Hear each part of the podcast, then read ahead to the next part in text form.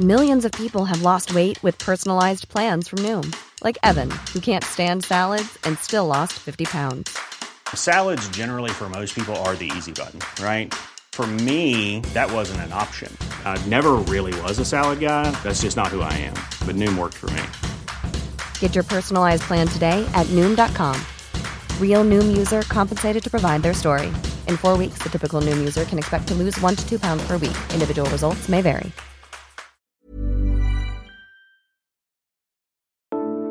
It was a grisly discovery. In early 1782, troops on the New York frontier had found over 700 scalps left behind by rampaging Native Americans allied with the British. A Boston newspaper published the shocking report, and it soon spread. But the newspaper was fake, a convincing but fabricated version of a real paper, the Independent Chronicle. It was produced in a Paris printing press by the then ambassador to France, Benjamin Franklin, to gin up anti British sentiment. What you just heard was also fake. Not the story about Benjamin Franklin's hoax newspaper, that really happened. But it wasn't me saying it. That was a deepfake version of my voice, cloned by a generative AI program. Many fear that these kinds of tools could be used maliciously to influence upcoming elections in America and around the world. Are those concerns valid? I'm the real, human John Prideaux, or at least I think I am, and this is Checks and Balance from The Economist. Each week, we take one big theme shaping American politics and explore it in depth.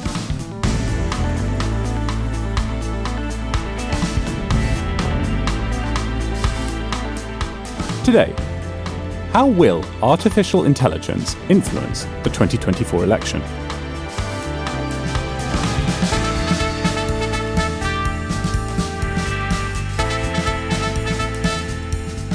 Countries with a collective population of 4 billion will vote for leaders next year, including America, Britain, India, and Taiwan. There are fears that recent advances in generative artificial intelligence will make voters more vulnerable to deception than ever. But disinformation has long been a problem, well before the age of deepfakes and large language models. How worried do we really need to be about AI's potential to undermine democracy?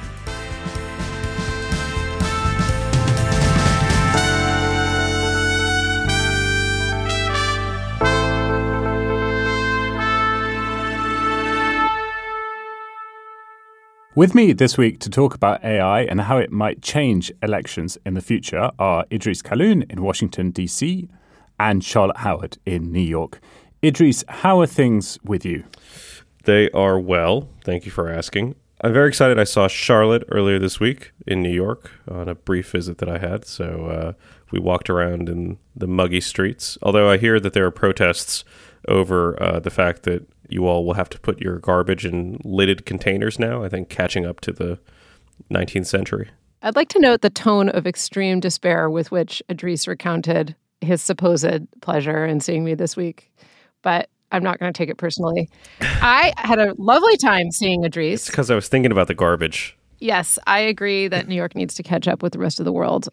As listeners may or may not know, New York has tons of rats. I spent some time in London this summer and I was so surprised. I didn't see any rats, and it seemed impossible to me that a city could exist without rats the size of kittens. We told them you were coming and asked them to hide. Oh, good.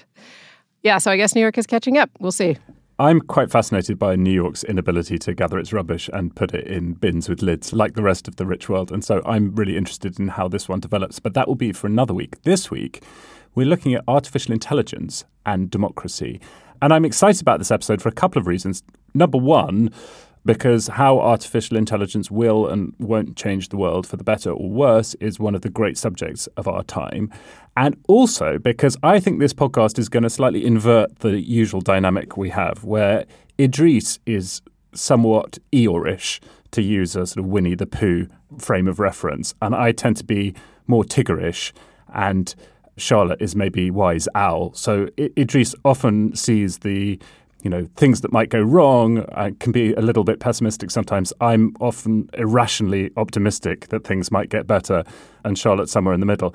This week we're going to invert things a bit because Idrees is here, I think, to argue that AI is perhaps not as concerning as you might think when it comes to elections. And I, maybe because my voice was deep faked in this episode, I'm a little bit more worried about things. But Idrees, you and our colleague Arjun did the reporting for this one. Uh, so why don't you take it away? Where are we going to start?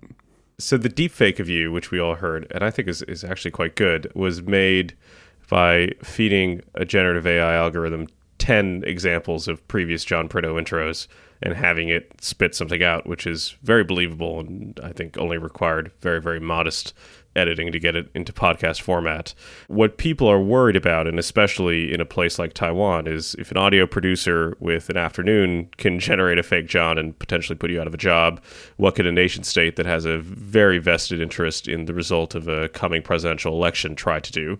So that's where we're going to start. Taiwan is picking its president in January 2024. It's going to be the first of a lot of incredibly important elections that year. So Arjun Ramani, who worked with me on the piece, spoke with Chihhao Yu, uh, who works for a watchdog tracking uh, Chinese disinformation in Taiwan which is called the Taiwan Information Environment Research Center. Chihhao told Arjun what sorts of misinformation the Chinese Communist Party is currently spreading in Taiwan.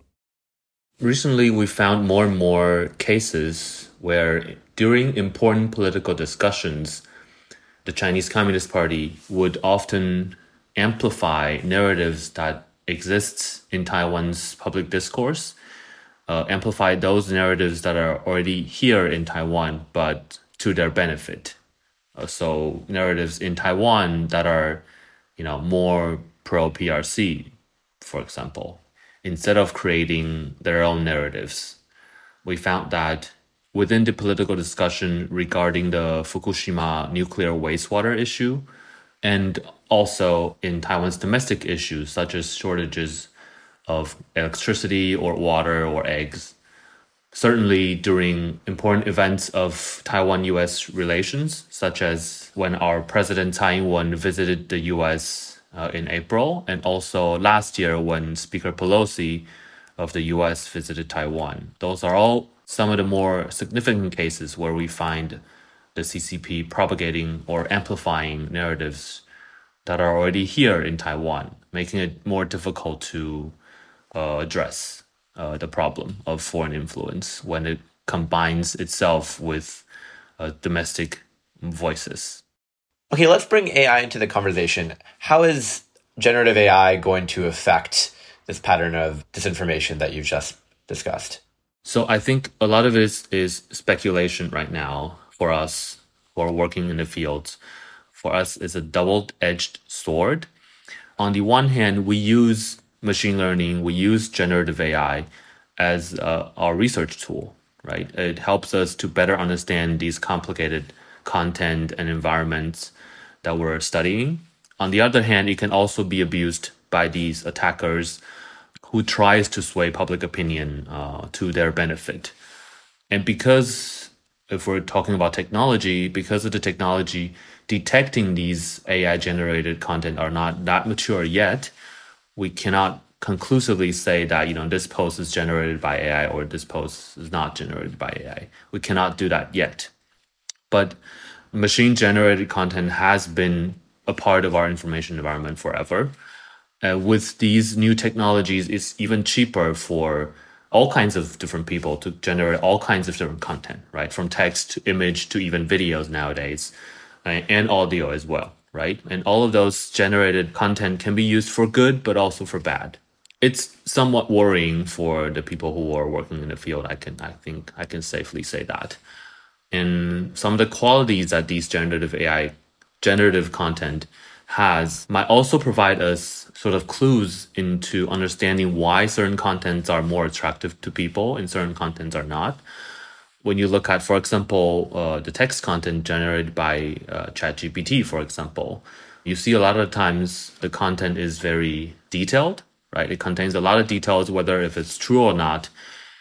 The way that these generated content speaks to you is very asserted. Uh, it just feels like it reads like it knows what it's talking about and finally, it's oftentimes very polite and very appropriate. All these interesting qualities might make these generated AI, generated content more sort of believable, at least on the surface. The thing I found really interesting about what you just said right here is both the quantity and the the, the quality of what anyone is able to produce, whether it's um, Chinese state actor or someone else, has, has increased. But at the same time, to your the, your previous point, the method or the technique used by the CCP is is propagating existing narratives, uh, you know, ideas that already were percolating and maybe sharing things that have mm.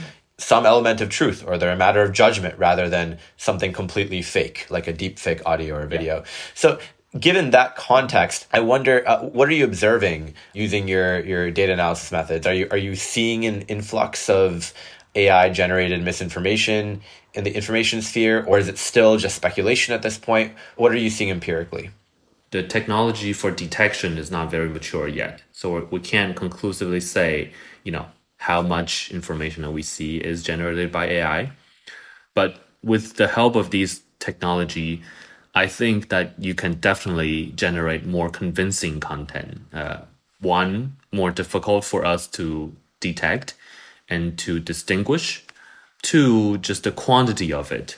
For example, you know, we're all familiar with the uh, idea of content farm, right? These websites hire random writers to just copy paste or make up articles for clicks, for site visits. Uh, but then now imagine the operators of these websites no longer need, for example, 100 uh, writers. They just start up 100 of these large language models and then they could fire away with it's sort of their wild stream kind of scenario. Um, I've, I myself tried to make uh, ChatGPT write anti government propaganda, for example. It's not very convincing yet, but I'm imagining they can get better and better. So that also speaks to necessary uh, safeguards or guardrails about these technologies to prevent them to be being abused. And that's not even talking about the biases that, that are built into these technologies and the potential impact or harm that they will do to our cultures, to our societies. So I want to be optimistic, but I also want to be cautious and um, treat it as a important technology that might have serious social impact.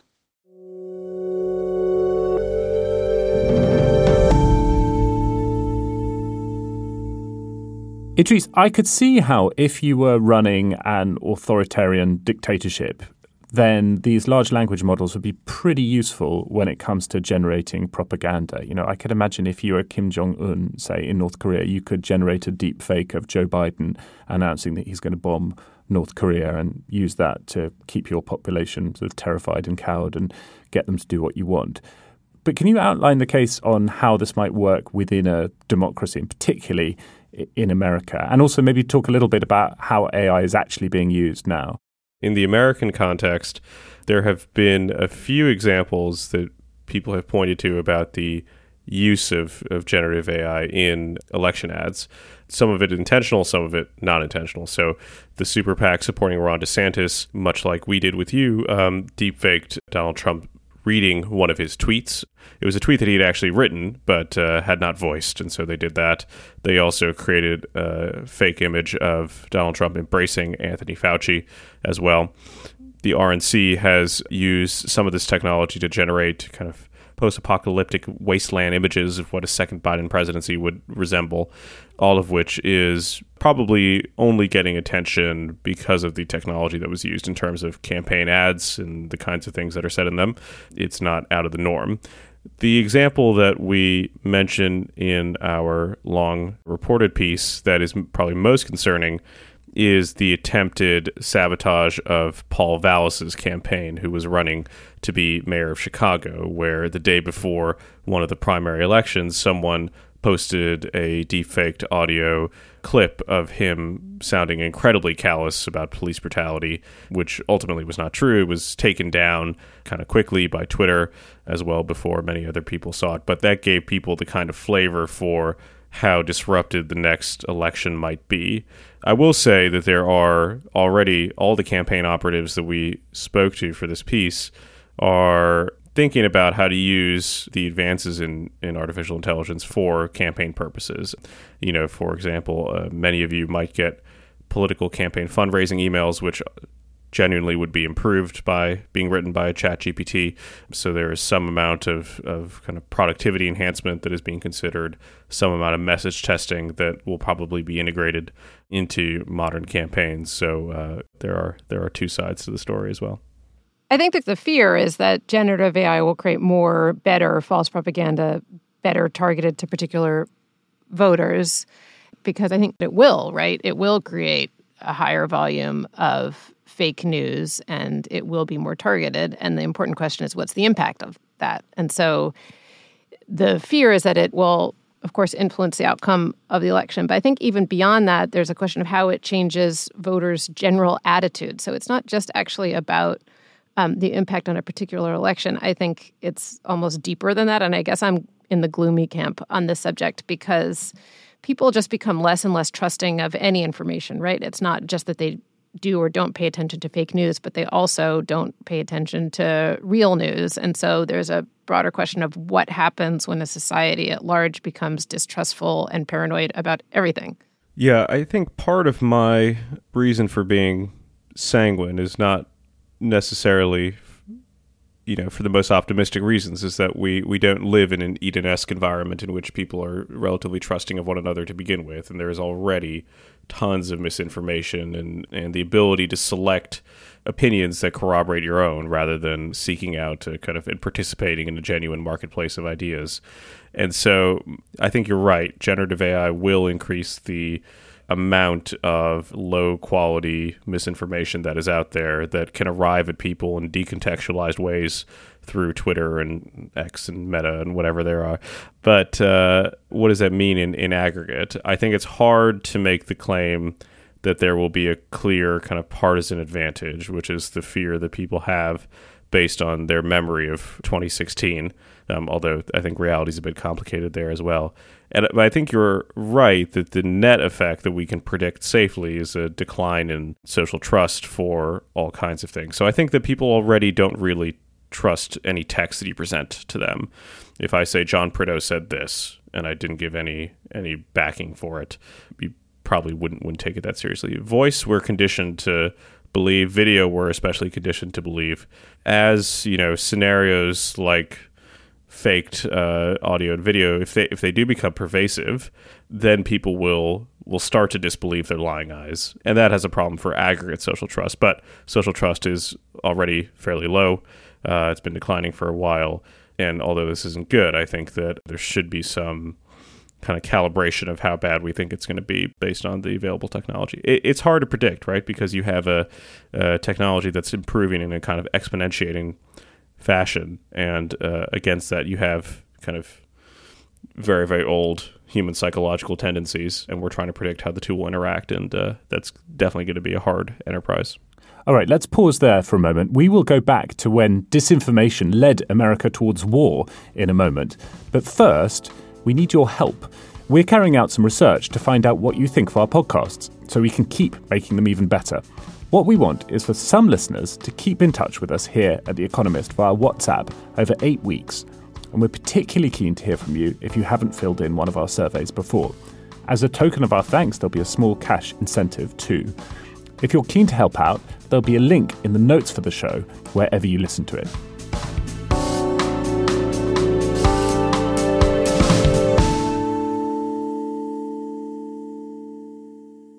For three years, Cuban rebels had been fighting for independence from Spain. America was sympathetic to their cause and anxious to protect trade and investments, but had stopped short of intervening. In January 1898, President William McKinley sent a battleship, the USS Maine, to Havana Harbor just to keep an eye on things. Two weeks passed, and nothing much happened. Then, on the night of February 15th, an explosion ripped through the battleship's hull. Flames shot into the sky, and the front part of the Maine was engulfed in a ball of fire. She sank, and three quarters of the crew, around 260 men, perished with her. The next morning, all that could be seen of the USS Maine were spokes of twisted metal protruding above the waterline, a stars and stripes hanging mournfully atop one of the remaining masts. For some, the culprit was clear. Remember the Maine, to hell with Spain, became a rallying cry led by a section of the press. Some papers, particularly the New York Journal, owned by William Randolph Hearst, and Joseph Pulitzer's New York World, had been stoking anti Spanish sentiment in a bid to boost circulation. It was an example of sensationalist yellow journalism, named after a popular cartoon character that appeared in both papers.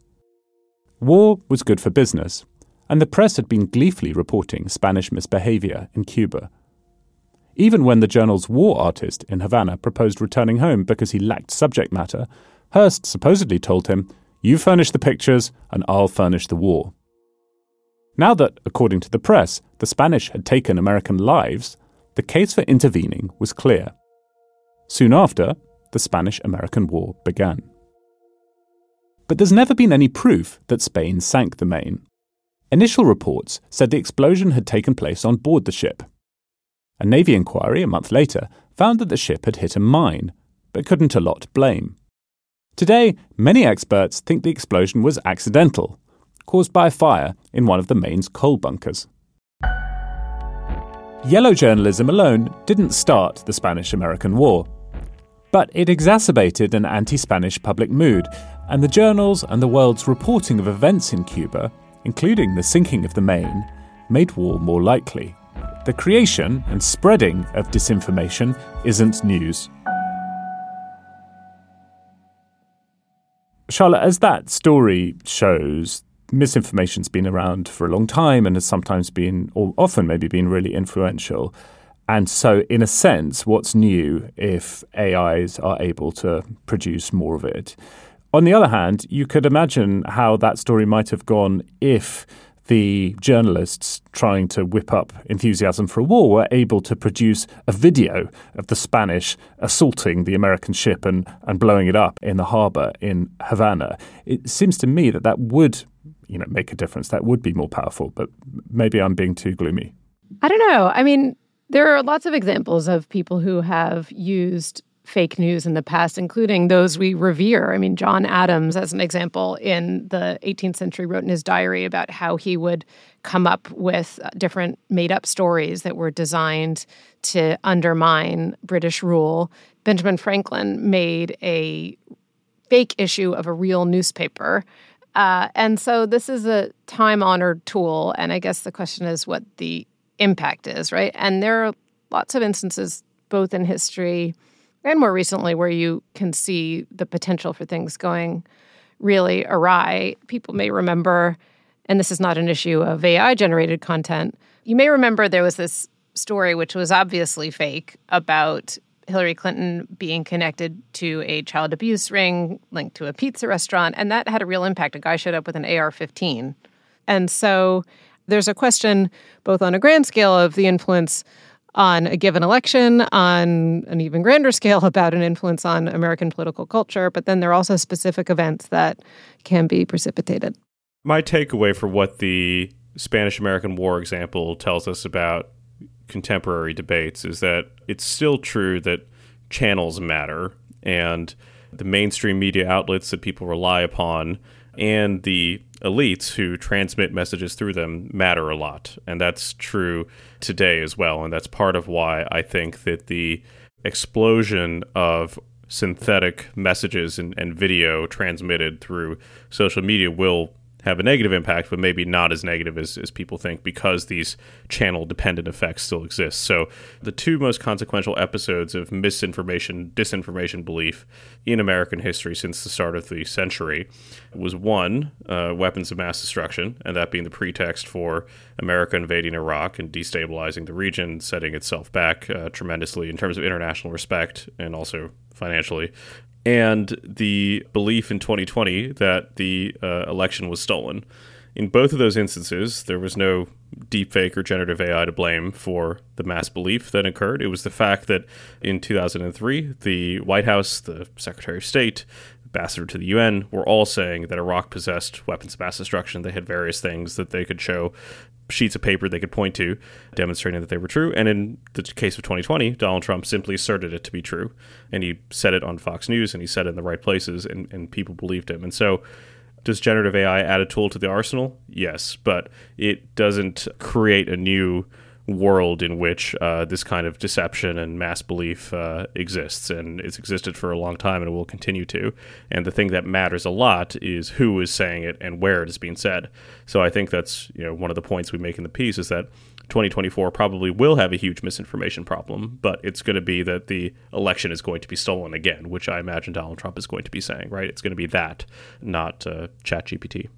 So this is where I just find your argument or your point to be really unreassuring, I guess, because you're saying that, and I believe you, that fake news and propaganda that's created by generative AI won't have that big of an impact, but it's largely just because the political system is already so far gone, right? I mean, that Donald Trump, we have a main party political candidate who just lies and we have a country that's hugely polarized and people don't respond to new information so much as they seek information that reinforces their view. So it's kind of like saying don't worry that the house is on fire because you built the house on top of an active volcano. I don't really see much to be calm about in that scenario but what have I missed?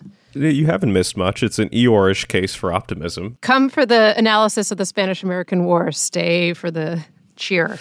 but uh, misleading narratives are just the lifeblood of political persuasion, right? And so that's the that's the water that we're all swimming in, you know. And maybe this is now now I'm thinking of new analogies on the spot, which is always dangerous. But maybe this is like dropping in a, a, sort of new kind of pollutant into the into the water, which is already so saturated that you wonder what, what the aggregate effect is going to be. So I again, it's not as vivid as your volcano, but um, but it's a similar sort of, of argument. What I do think you're completely right about, Idrees, is it's easy to focus on the threat from a new thing, right, which AI is often we're primed to be a bit suspicious of new technologies and maybe underplay the benefits of them. So I'm absolutely convinced that there are huge upsides from AI for pharmaceuticals, for drug development, for example. I mean, if you, I know various people have rare diseases, and I'm really, really hoping that the algorithms get to work on, on that. But at the same time, we perhaps downplay the risks from existing things. And you're right to underline the risk to next year's election from the existing thing, namely the fact that Donald Trump's overwhelmingly likely to be the Republican Party candidate. I think another point in your favor on this, which you made in your excellent piece with Arjun, is that after 2016, there were so many postmortems about Russian information and the effect that that had had on the election. And the studies that we've had since have all, I think, been very convincing on the point that it made basically no difference at all uh, in terms of the electoral outcome. So there's that. You know, as, as Charlotte said, America's just so polarized that it's incredibly hard to persuade anyone to change their votes, whether your information is real or whether it's fake.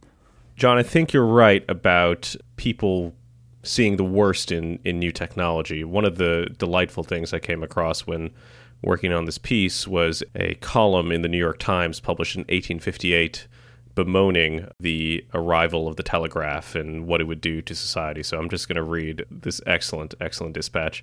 Um, superficial, sudden, unsifted, too fast for the truth must be all telegraphic intelligence. Does it not render the popular mind too fast for the truth?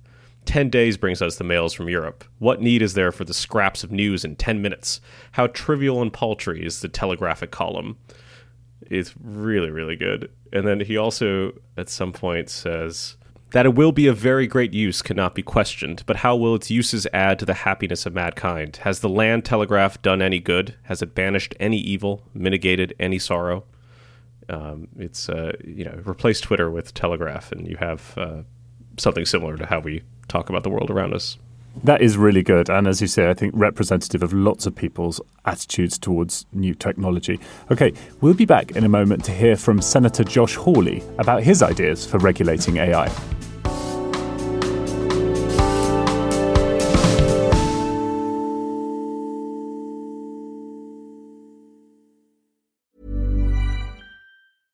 Ryan Reynolds here from Mint Mobile. With the price of just about everything going up during inflation, we thought we'd bring our prices down. So to help us, we brought in a reverse auctioneer, which is apparently a thing.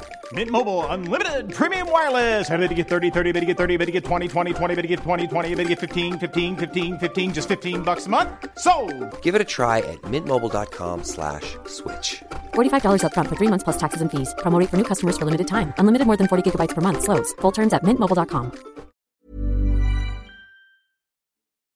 Idrees, as part of your reporting for this, you went and talked to lots of politicians and think tank people to try and get a sense of how they're thinking about AI and whether and indeed how to regulate it. One of those was Senator Josh Hawley. Why were you keen to talk with him? Congress as a whole is a lot more concerned about AI and its potential impact on elections than a lot of the folks that we spoke to on Silicon Valley. And among those on Congress, one of the probably the most concerned, most vigilant on crafting some kind of regulation is Josh Hawley, who's the Republican senator from Missouri. Uh, so we wanted to talk to him about some of the ideas he's put forward for how generative AI ought to be regulated.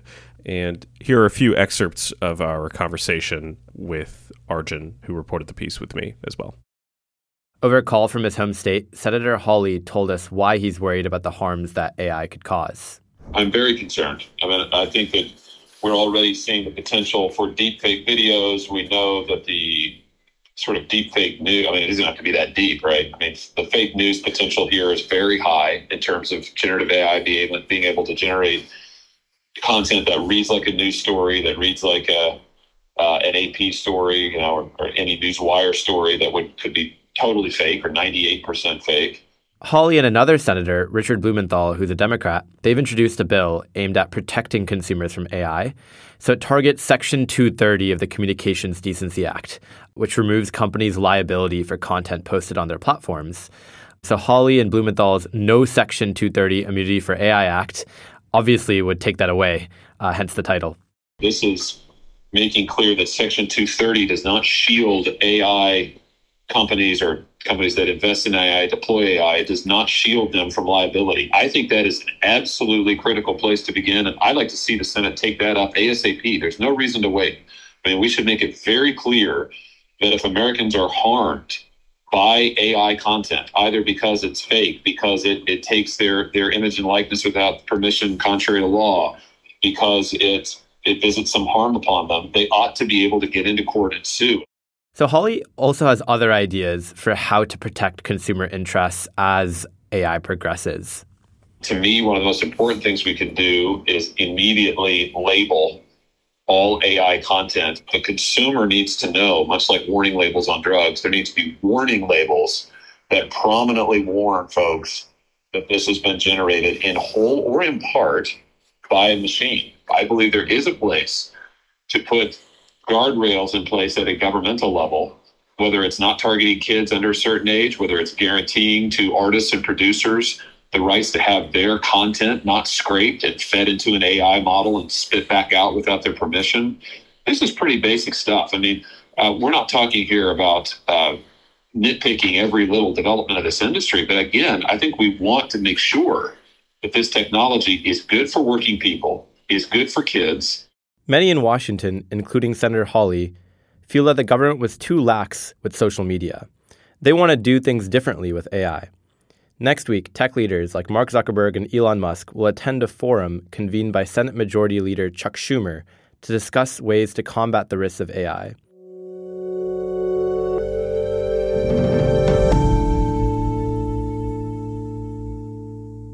Idrees, it was interesting to hear Senator Hawley there talking about Section 230, which, as uh, lots of our listeners will probably remember, is a law that Republicans got excited about at a certain point because they were worried that big social media companies, big tech platforms were censoring conservatives and Republicans, and they wanted to use Section 230 to stop that from happening. AI regulations and discussions about AI in Washington are at a different stage, and our, colleague, our excellent Lexington columnist, James Bennett, wrote a piece recently saying that because AI hasn't yet fallen into the usual sort of partisan threshing machine where there's a clear Republican position and a clear Democratic position, there's actually quite a you know smart, interesting cross-party conversation going on in DC about what ought to be done here. And also, it's the case that most of the big AI companies are inviting politicians to regulate them. So, did you find that to be the case as well? Did you find that actually this is pretty th- thoughtful and bipartisan to the extent anything is in Washington these days?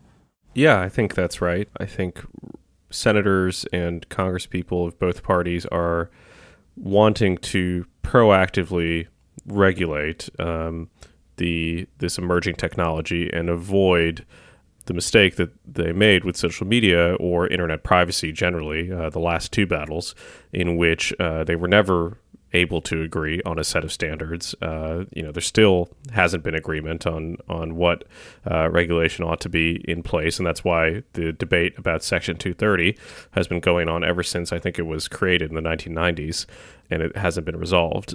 I think that even though there are a lot of interesting bipartisan discussions ongoing at the moment, it is still somewhat hard to, for me to see that emerging into real legislation anytime soon. You know, Congress is going to be dealing with the shutdown debate that's going to take all the oxygen out of the room for a while.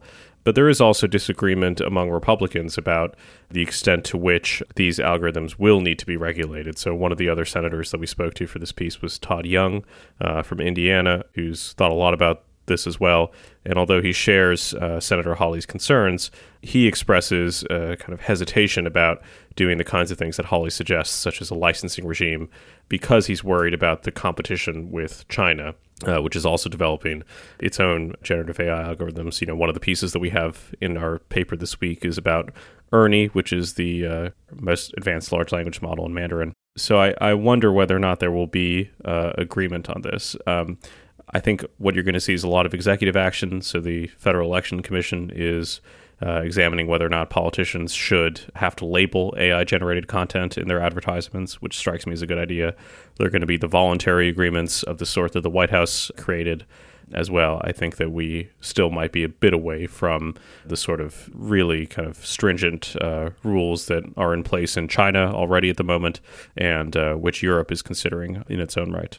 It's not surprising that regulators are interested in this. If you think back to the early days of the Obama administration, there was so much more uh, openness within Washington to the idea that big tech generally was just going to be a force for good, and the tides have completely turned now with so much attention and criticism of, of big tech generally from both sides of the aisle. And so it's not at all surprising that a technology that's as truly disruptive as generative AI would be attracting a huge amount of scrutiny. But I guess I was really struck by some of the recent research which you have laid out with Arjun Idrees, because it's now been some time, right, since some of these big, big misinformation campaigns were underway, that there's been time to analyze their effect rather than just wring our hands about them.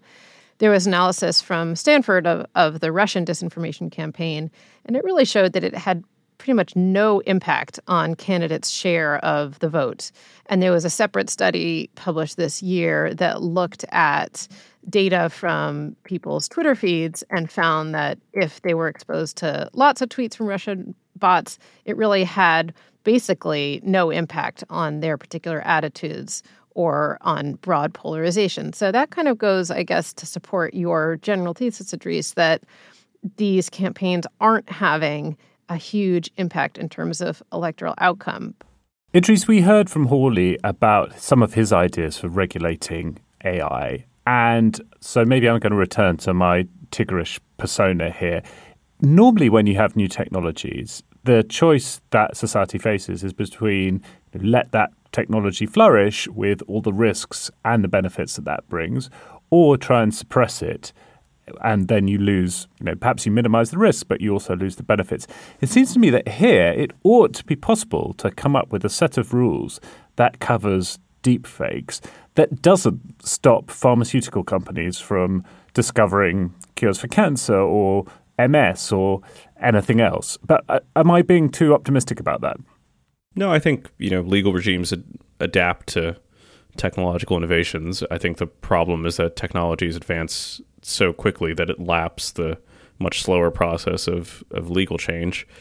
You know, you can imagine, for instance, that deepfakes are covered under defamation law. And if you generate a deepfake of someone with the intent to harm their reputation, that, you know, the existing torts allow you to you know make a claim in court and, and to win money from folks. So you know there's an argument about that. And then if you were to actually open up Section 230 and get rid of the immunity that platforms have for hosting content that could be defamatory or otherwise illegal in other contexts, then then you maybe do have a way of addressing it. And of course, that doesn't preclude one's ability to use the technology for for some good, like you know, research and uh, in all sorts of things. I mean, I've I've found that ChatGPT is able to understand you know an article written by John Rawls and summarize it pretty well, which is fairly extraordinary. So it, it could be like a very useful tool, and it's already being used. Um, especially kind of well in, in software engineering and, and sort of automating away some of the humdrum things that you have to write in order to make a, a program work. So I think it's already going to be fairly important.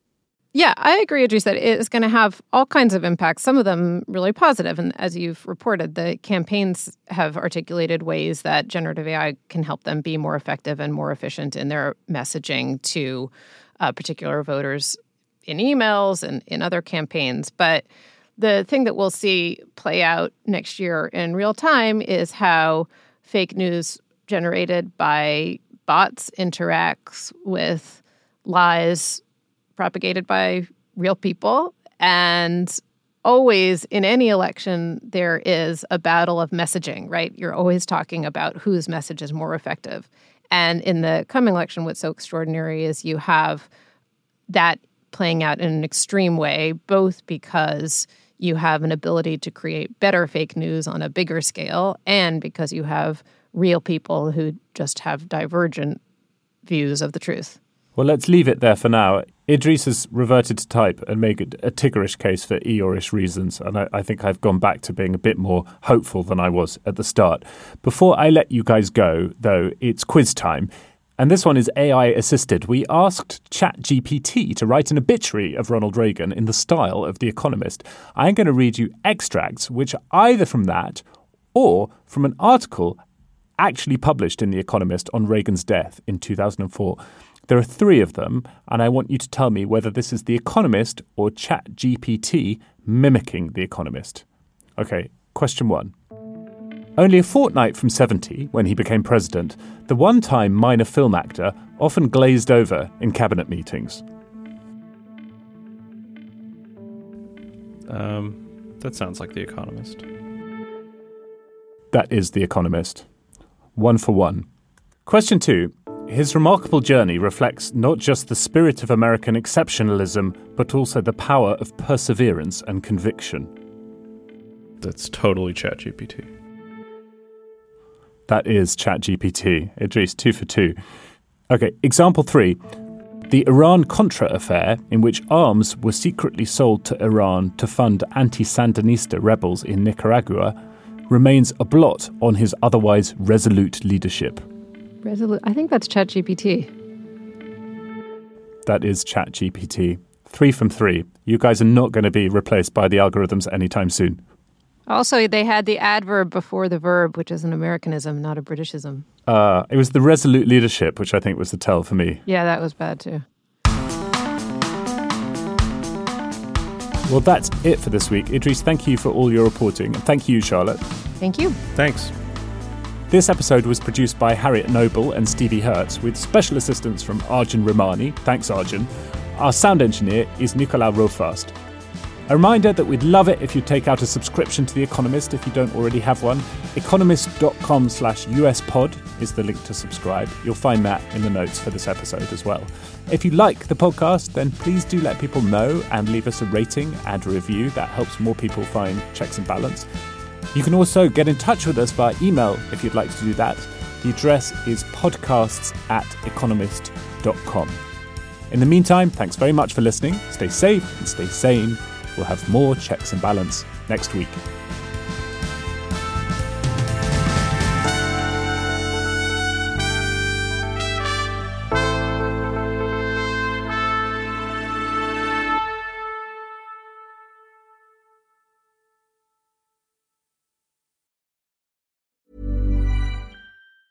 Hey, it's Danny Pellegrino from Everything Iconic. Ready to upgrade your style game without blowing your budget?